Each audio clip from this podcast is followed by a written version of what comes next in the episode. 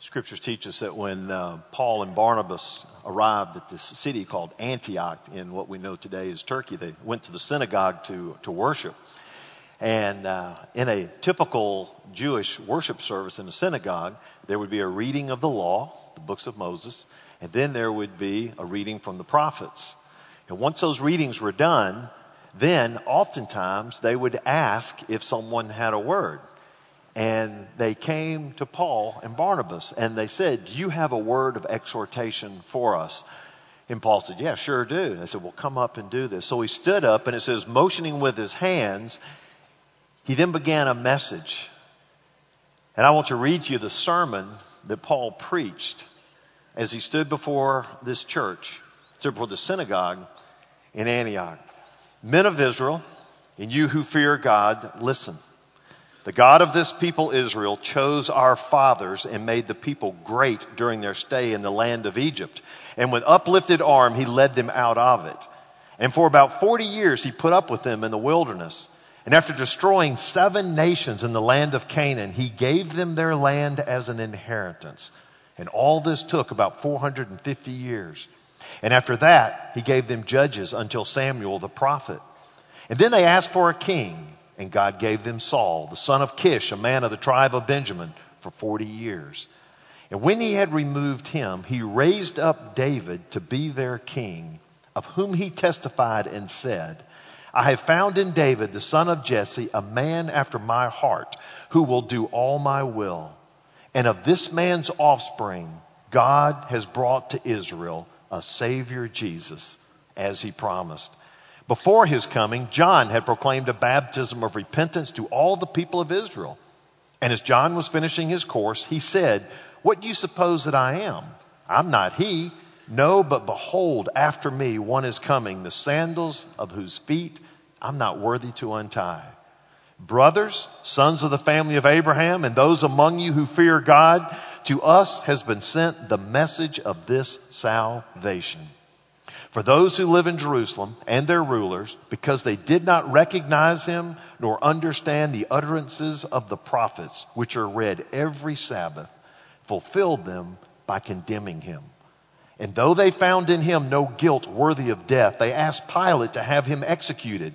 And when they had carried out all that was written of him, they took him down from the tree and they laid him in a tomb. But God raised him from the dead. And for many days he appeared to those who had come up with him from Galilee to Jerusalem, who are now his witnesses to the people. And we bring to you the good news, well, that what God promised to the fathers, this he has fulfilled to us, their children, by raising Jesus, as also it is written in the second Psalm, 'You are my son, today I have begotten you.' And as for the fact that he raised him from the dead, no more to return to corruption, he has spoken in this way, 'I will give you the holy and sure blessings of David.' Therefore, he says also in another psalm, 'You will not let your Holy One see corruption.' For David, after he had served the purpose of God in his own generation, he fell asleep and was laid with his fathers and saw corruption. But he whom God raised up did not see corruption. Let it be known to you, therefore, brothers, that through this man forgiveness of sins is proclaimed to you. And by him, everyone who believes is freed from everything from which you could not be freed by the law of Moses. Beware, therefore, lest what is said in the prophets should come about. Look, you scoffers, be astounded and perish. For I am doing a work in your days, a work that you will not believe, even if one tells it to you." And that was his sermon. And when he finished his sermon, he began to get some reaction from the people. And he got some pretty good reactions. But before we look at the reactions, I want you to look back at this sermon for just a moment.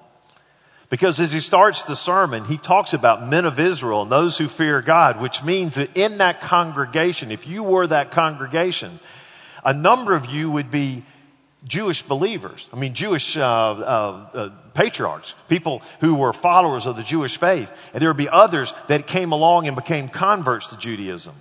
But then there were also some people that were Gentiles or Greeks who they knew that there was one God, and they liked the fact that they could come to the synagogue and worship this one God, but yet they had not, not joined Judaism. They had not become Jewish. And so in this crowd of people, he stands up and he begins to share this message. And I, I want us to zero in on this, because in this message, this message, there's, there's three parts of it that I want us to look at. And the first thing is, this message is a plan. And the plan is the free gift of God. Now, if you follow the way that um, that Paul talks about and shares his message, he does a historical narrative. He begins to describe this plan of God to let the people know that just as Jesus was not just something that happened, but God had been planning this for years. In fact, he didn't go back, but he could have gone back to Genesis and, and from the very beginning, uh, from the foundations of the world, that God had begun to plan this redemption.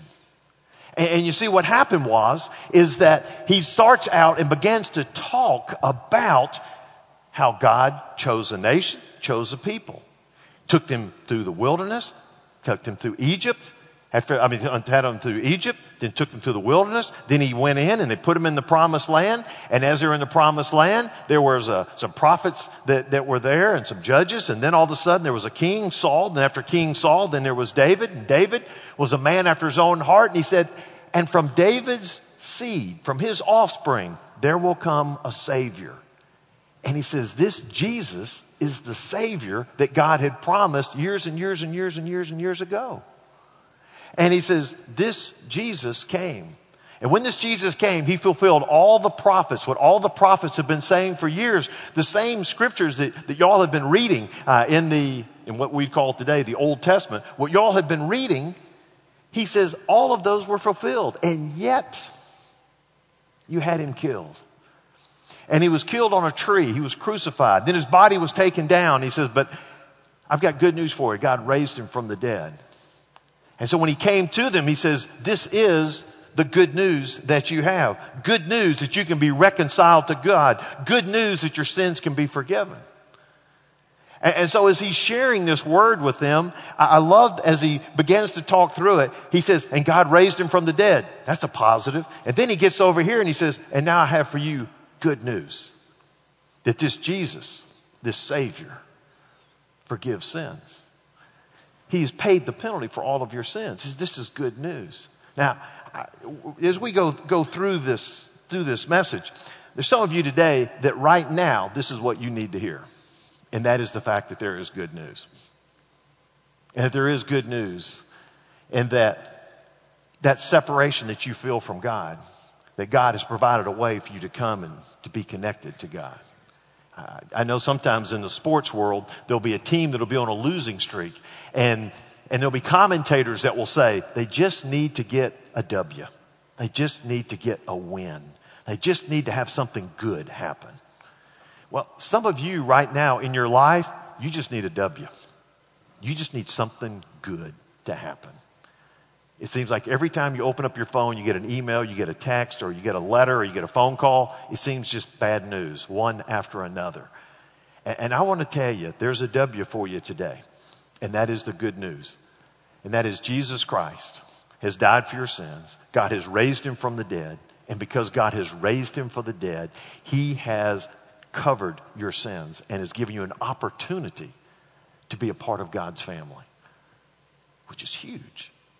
So he comes and he's speaking at the synagogue and, and he's speaking to this people and he says, I'm here, I've got you good news and I've got a plan. And it's been a plan that God has had and it's gone all throughout the ages. And now all of a sudden it's come to fruition and I'm here sharing it with you, offering you this opportunity to make this decision. Now let me tell you some more good news, and that is that this salvation is free. It is a free gift. In Romans chapter six, verse twenty-three, it says, for the wages of sin is death, but the free gift of God is eternal life in Christ Jesus our Lord. It is free. It's a free gift. It means, and the reason it's free is because there's nothing you can do to earn it. There's nothing you can do to buy it. You don't have to do so many things in order to receive this gift of salvation. It is a gift. It is free, but yet it is costly. It cost God his son's life. Where Jesus came and he went through all the physical, emotional, and spiritual um, battles to, and died a death for us so that we could have salvation and that we could become the children of God. So it was costly to God, but it is free to us, and it's called the gift of salvation. That where God is, presents it to you and says, you can receive this gift. You don't have to do anything. You don't have to work for it. There's nothing that you can do to earn it. It's because God loves you so much that his son died for you. And so as Paul presents this plan, he says, this is the plan we call like the plan of salvation. It's the plan of God. And it gets right here to the end, and he's, and it's a free gift. And to give for every person to receive. And the great thing is, is if you're sitting here today and you say, you know, I've heard a lot about, about this Jesus and about Christianity. I've never made any decision. I keep thinking there are a number of things I need to do. No. The scripture will say that, that if you confess your sins and come before God and ask him to forgive us, forgive you of your sins and to accept him into your life, you become saved. I mean, he comes in. This salvation uh, is complete. So it's a free gift. And so as he talks and begins to share with these people, you're going to see that this is going to cause a little bit of consternation on some of the response that he gets. So the plan is it's a free gift of God. But here's the proclamation. And the verse that I kept being drawn to throughout this sermon, the proclamation is that there's a freedom from sins. In fact, freedom from everything that separates you from God. Freedom from sins and a freedom from everything that separates you from God. In verse thirty-eight, he says, let it be known to you, therefore, brothers, that through this man forgiveness of sins is proclaimed to you, and by him everyone who believes is freed from everything from which you could not be freed by the law of Moses. When he says, therefore, he's bringing the whole message to a conclusion. Therefore, all these things have happened. Therefore, I want to tell you the bottom line. You can be freed from all the sins, everything that has separated you from God. You can be freed from this. Freed from everything. Everything. Freed from your sins, free from your guilt, free from your strongholds, free from addictions, whatever it may be that is holding on to you. He says you can be freed from all of this. That is the power of the gospel. And that is the power of what happens when Christ comes into your heart and comes into your life. And it says the Holy Spirit comes in and he gives you the strength and the power to overcome these things. He says you can be free from all of this.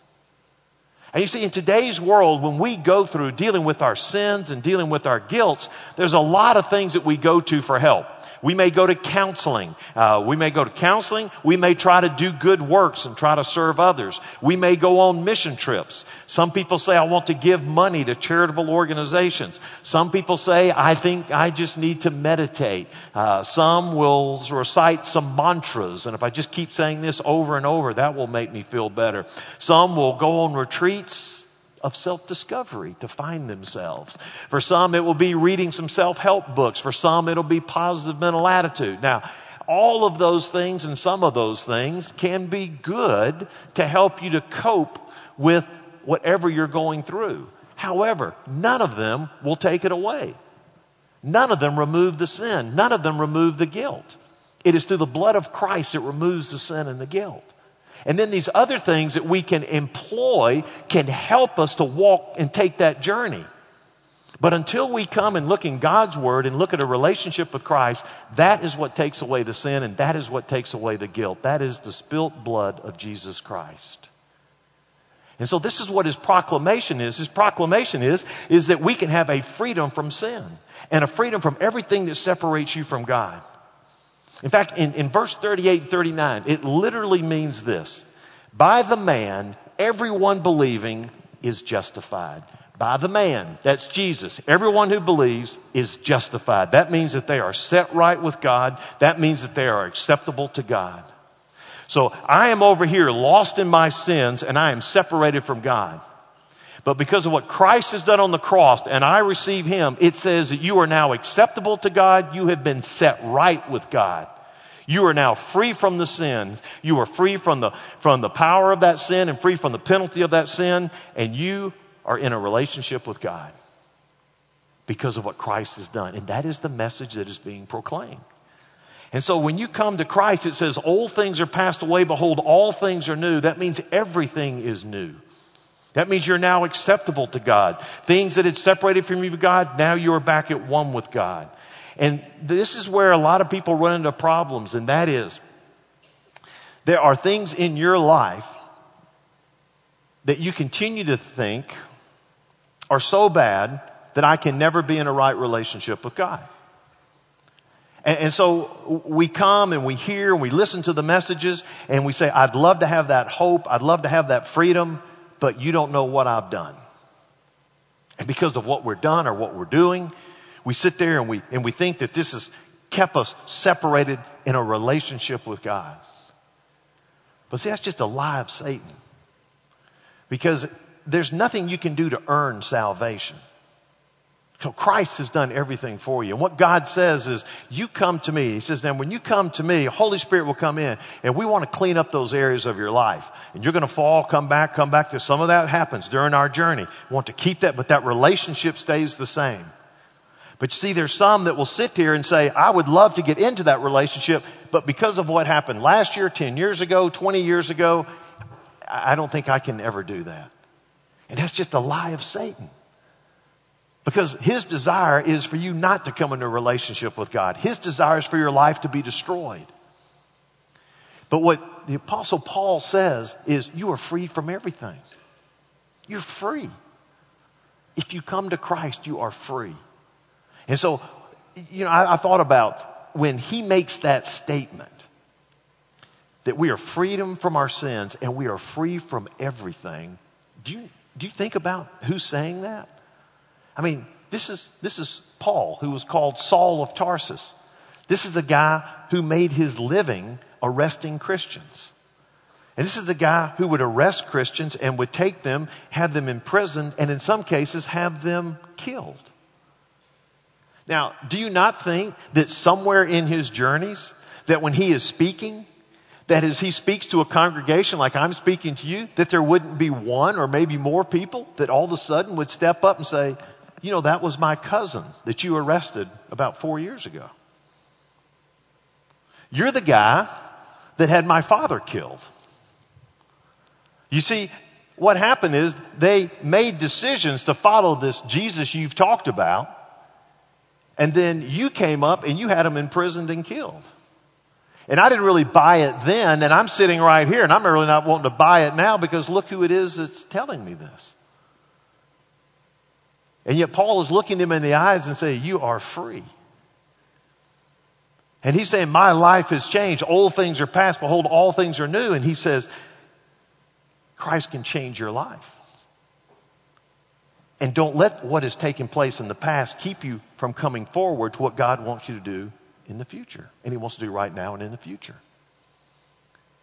And so when we listen to the words of Paul, we're not listening to a person that has just lived this wonderful, pristine life that is saying, you know, hey, I'm, I don't really have, have a whole lot of heavy sins. Yes, he had to deal with those.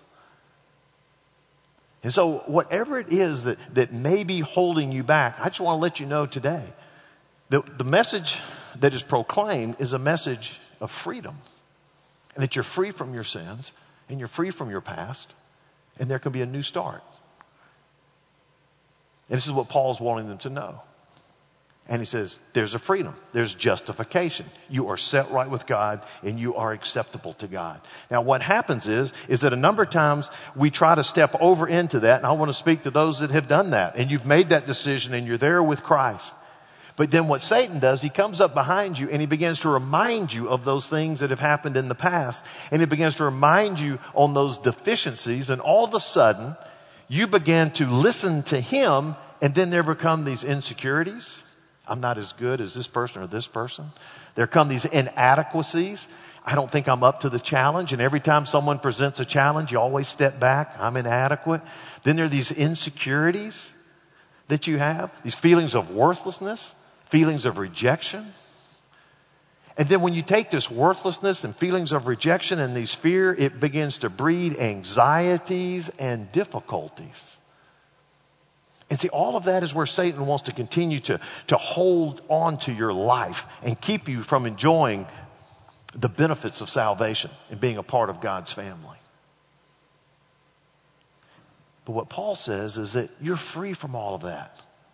Listen, you're free from those insecurities and inadequacies, that fear of rejection and those things. Your faith in Christ, your walk in Christ can give you the strength to be able to deal with those issues. Because you see, we take those issues with us, and it affects our job. It affects what we do in school. It affects how we look at our intelligence. It affects our dating relationships. It affects all areas of our lives. And the Apostle Paul is saying, listen, you're free. You're free from everything. You're free from your sins. Come over here. Be a part of God's family. Be that a part of that workmanship in which God has created you for good works. And so as he's preaching, he makes this proclamation that there's a freedom from your sins. And so he says, you know, I want you to listen to what I'm saying and then and then realize that that you are a child of God. You're a citizen of the kingdom of God. You're a saint. You're set apart. That's what the Bible says. And when it says saint, it doesn't mean you're perfect. It just, that's what it means. It means you're set apart. Set apart for God. And so all of this is there for us. And if we can understand that, that whenever you read about Paul's journeys, and it says he preached here, he preached there, he preached here, this is the message that he preached.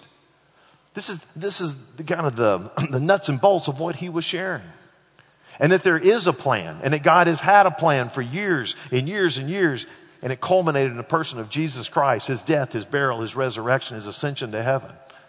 And he says there is a proclamation, that proclamation of freedom. And it's a freedom, it's a free gift, but at the same time, it's a freedom from your sins and a freedom from everything that shackles you. And that he is there to give us a new life and to give us freedom. And, and one of the, some of the saddest things about believers is that we've made that decision, we've crossed that bridge, we've walked into God's family, but we still are so shackled with all these other things that we just can't enjoy the life that God has created for us. And we're not carrying out the purposes that God has for us because all these insecurities, inadequacies, inferiorities, all of these things we just hold on to. And he says there needs to be freedom on there. Well, he preached this message. After he preached the message, look what it says in verse forty-two. As they went out, the people begged that these things might told, be told them the next Sabbath. As the people went out, so they finished and they're leaving the synagogue. And the big buzz is, I'd like to hear this again. I want to hear some more of this. This is great. Now, I have no idea. I just laughed when I read it because it says, you know, as they went out and uh, they begged these things might be told. And after the meeting of the synagogue broke up, uh, they followed Paul and Barnabas. I'm just wondering if they did that, that thing that we used to do in Baptist churches where the pastor would always stand out at the door as people left. How many of you were in a church where the pastor was at the door and you had to walk by? Raise your hand. Whoa, look at all those. all those people down there. We had, you stand there. And that's what we did. And we did that at First Baptist Rusty. You stand at the door and everybody walks by and, and they lie to you, you know. Uh, that was a great message. That was a great message. Well, I, you were sacked out over there the whole time. Don't tell me that was a, a great message. And, uh, but you know, you go by, it was great, pastor and all those. And, and, and so you're shaking the hands and you're kind of hearing up from the congregation as to how well things went. You kind of get a little temperature, uh, of how the service went. Well, you know, as you as you walk through there, and uh, um, this this this individual's already passed away, so I can tell this story. But um, in Ruston, when I was standing there and shake hands, I, I felt really bad. There was a guy that came through, and as soon as he shook his, he had suspenders. As soon as he shook my hand, his suspenders popped and his britches started sliding down. And I felt so sorry for him, you know. And they like grabbed and, and went on out over there. So, uh, so we discontinued that. That's why we don't do that, uh, today. But, but as people are walking out, I mean, people are walking out and there, there's a buzz about this. And then in verse forty-three, it says, and after the meeting of the synagogue broke up, many Jews, devout converts to Judaism, they followed Paul and Barnabas, who, as they spoke with them, urged them to continue in the grace of God. And so these people are following them throughout the week. And so Paul and Barnabas, they're still teaching and they're urging these people to follow the grace of God. It's the grace of God. It's not the ceremonial works of the law. It's the grace of God. And they keep talking about this. It's the grace of God. You need to follow it. And they're fired up. And they said, we can't wait till next Sabbath. So look what happens next Sabbath. In verse forty-four, it says, the next Sabbath, almost the whole city gathered to hear the word of the Lord. Hello. Whoa, almost the whole city. Now, you got to understand this. There in Antioch, where they are, we'll call it in Turkey, the majority of the people there are Greeks and Gentiles. The Jewish people are, are not the majority. So when you say about the whole city showed up for the service, there were the usual Jewish people that were coming to the synagogue, and then it was almost overrun with Gentiles and Greeks and others that came because they had heard so much about the message. There was such a buzz that was going on. And so I'm sitting there, I got to verse forty-four, and I said, now this Sabbath is going to be unbelievable. I mean, you just think about it.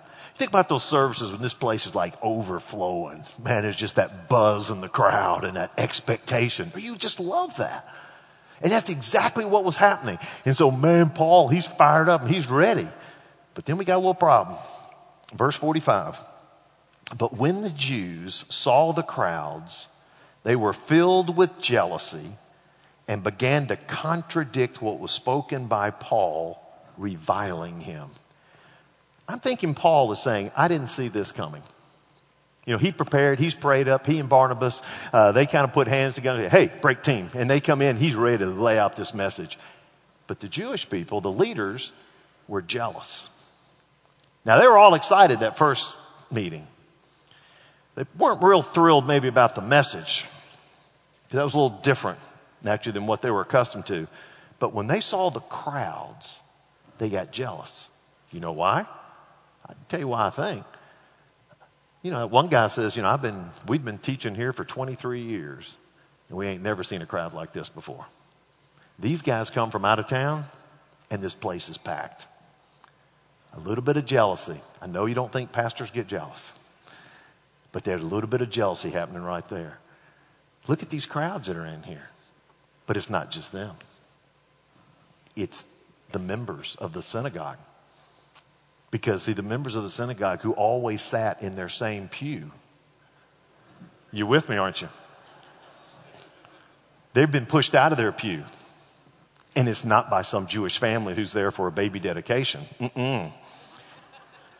It's these Greeks and Gentiles over there. And they're not even filming the service. I mean, they have no excuse to be this sitting this close.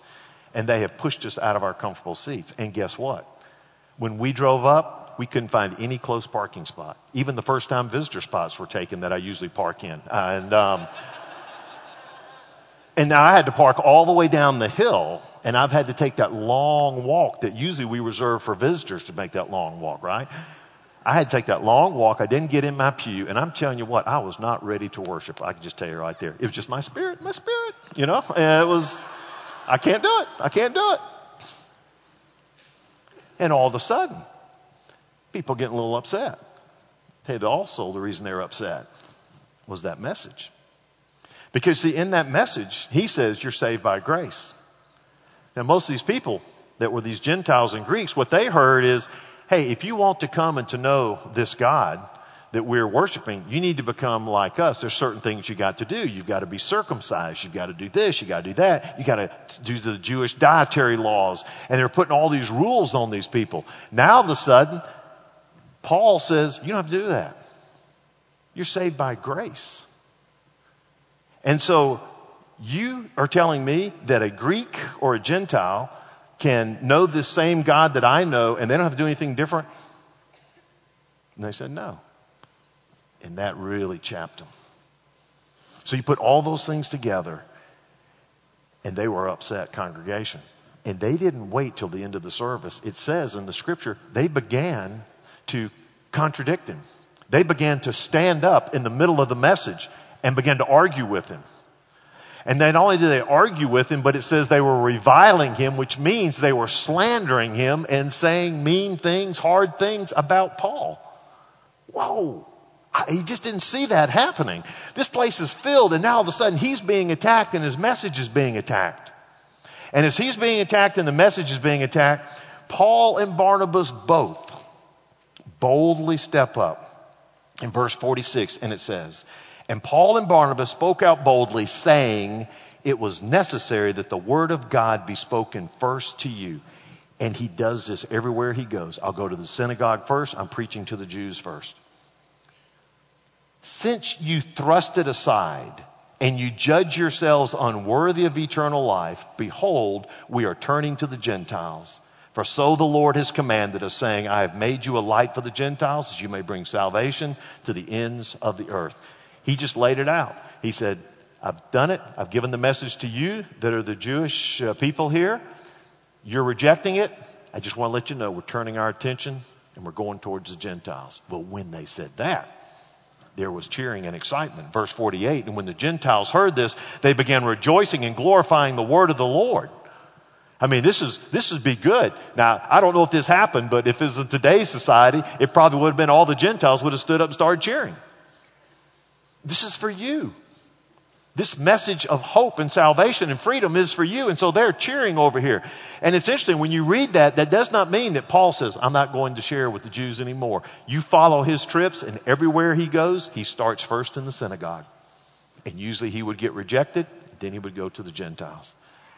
It says in verse end of forty-eight, "And as many as were appointed to eternal life believed. And the word of the Lord was spreading throughout the whole region." So they stayed there a little bit of time, and all of a sudden God's word is spreading throughout the region. And so we're seeing some exciting things take place.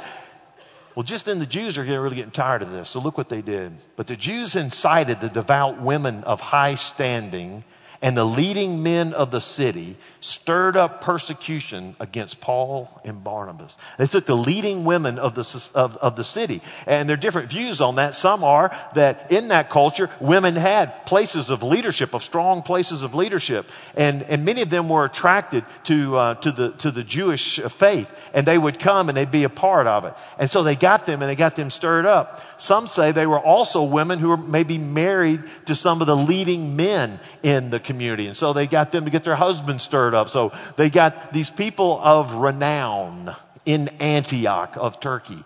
And as they got them all fired up, they began to tell Paul he needed to leave. And it says they drove them out. It was a forceful pushing out. And it says that they stirred up persecution. They drove them out of their district.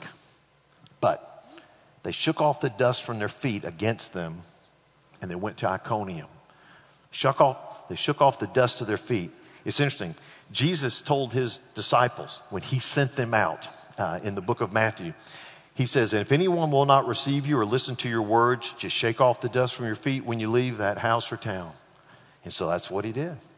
They just shook off the dust and said, "We're heading to Iconium," and they left. So did that put a damper on everything? Verse forty-two, "And the disciples were filled with joy and with the Holy Spirit." Persecution did not accomplish what they wanted it to. It was to silence them. But all it did was it just energized them. And, and that term and, and that uh, the verb usage there is that there was it was like a continual filling that they have. And so these people were continually filled with the Holy Spirit, and they continued to have this joy. Even though even they were under persecution, they continued on. You know this thing about freedom. You read books, and, and we've got our staff reading, and our deacons are reading The Insanity of God. And it's about all the persecuted Christians, just an, an amazing uh, book. But throughout it, whenever believers are imprisoned, and somebody tries to... to kind of work them over and says, you know, we've imprisoned you. You're in prison. Their belief and their response is, yes, but actually we're free because we're free in Christ. And they can't handle that. They want to feel like we're controlling you. We've got you, we've got you in prison. They said, no, nah, but we really have freedom. We've got freedom in Christ. And, and so even with this persecution, they moved on with joy to the next door. The disciples that were there, the converts, they had joy and they were filled with God's Spirit. So what you see is you see this plan and, and you see this amazing proclamation. But let me just close with this, and that is the proposal. And that is the proposal is this, and that is you are free to accept Jesus or reject Jesus. It's your choice. You accept Jesus or you reject him. And when you do, there's an impact on this decision. First of all, it'll impact your eternity. If you look in verse forty-six, when the Apostle Paul talked to them, he told them this, "Since you thrust it aside and judge yourselves unworthy of eternal life, I am laying out to you how you can have eternal life through Jesus Christ. But if you thrust that aside, then you're unworthy of eternal life. What you're doing is you're throwing that away. And you are choosing that you don't want to have eternal life with God. You want to be able to spend eternity separated from God and spend eternity in hell." That's the choices that you have. This is why this is so important. But you have the freedom to do that. No one's going to force you to make that decision. You're free to accept or free to reject. But it has eternal consequences, because your eternity is determined by decisions you make while you're here on earth. And you either accept it or reject it. And that's exactly what Paul said. And I love the way he phrased it. You just felt you're unworthy of eternal life. Okay, if you don't want to do that, take your chances at the judgment. But your sins, you will be judged for your sins. And a holy God will not allow sins to be unpunished. And so you can either take what Christ has done and paid that penalty for your sins and accept that offer, or just say, no, I'm going to go on it on my own, and I'll stand before God with my sins and a holy God. And what he'll do, he will exercise that verdict, and that will be that you'll spend eternity separated from him. You accept it or, or reject. You're free to do that. It affects eternity, but it also affects your purpose on earth. It affects your purpose on earth. The verse that was that was quoted is Isaiah chapter forty-nine, verse six. I want you to look at this. In Isaiah forty-nine, verses three and six, this is what, what God has said to the prophet. He says, "And God said to me, you are my servant, Israel, in whom I will be glorified. It is too light a thing that you should be my servant to raise up the tribes of Jacob and to bring back the preserved of Israel. I will make you as a light for the nations, that my salvation may reach to the end of the earth." Now, I want you to listen very carefully. Through the prophet Isaiah, God was telling him, the Jewish nation, you are, you have a purpose, and that is that Jesus will come, and and and as Jesus comes and provides salvation for you, you are to be this kingdom of priests. He says, I don't want you just to be talking to those that are within the tribe of Jacob. Uh, you know, what I want you to do is I want you to be out into the whole world. You're to be a light to shine to the whole world. But what happened is, is when they rejected that, then all of a sudden, he says, you've lost that. Now we've got to go to the Gentiles, and the Gentiles will be the one that will take the message to the whole world. So not only do you miss out on eternity, but they lost out on their purpose as to how God had set this nation apart to be a kingdom of priests. And so, so for you, when you were created, and it says God knew you, he knit you together in your mother's womb. And as you were created, you were created for a purpose, a purpose that will be complete in Jesus Christ. When you reject Christ as Savior, then what you are doing is you are taking the purposes for which God has created you, and you're putting them off to the side, and you're running your own path. And whether you feel like that's a good path or a bad path, it is not the best path. Because the creator of the universe, who designed you in your mother's womb, has a purpose for you. And when you don't connect with him, you lose the purpose. And so this message of salvation, and I keep on going to say this over and over again, this is not a message just so that I can accept this and I can feel good and, and all this. It's so much more than that. It affects your eternal destination, and it affects your purpose in life. And so my prayer to you is, as you have heard the message shared, and you see that it is a free gift of God, and it gives you freedom from sin and a freedom from everything else. You also have the freedom to accept or reject. It's my prayer that if you've never made that decision to accept it, that today would be a day to say, I want to do that, or at least to take first steps towards that, to say, I'm ready to make that, make that decision. And for others of us, a vast majority of us who have made that decision, we've accepted it, may we also claim the freedom in Christ that we have. And may we come to him with those in, inferiorities, inadequacies, insecurities, and come to him and allow God's Spirit to deal with that, so that we don't get derailed from the purposes that God has for us. And that for every one of us to be that light, to take the gospel to the ends of the earth. Let me ask you to bow your heads and close your eyes for just a moment. Father, we thank you for your, for your word. Thank you for your message. We thank you for Jesus, for his death, the burial, the fact that you raised him from the dead. And I just pray that during these moments that your Spirit will speak to our hearts. And Lord, that we won't be deterred from anything around us, but that our hearts will just be wide open for you to do a laser focus on us. And whatever it is that we're having to deal with, that we don't walk out of this worship center until we've dealt with it, and we've dealt with you. And Lord, we know that you are a loving God, and that your desire is that we come into a right and a complete relationship with you. And we pray that will happen during this time of response. For it is in Jesus' name that we pray. Amen.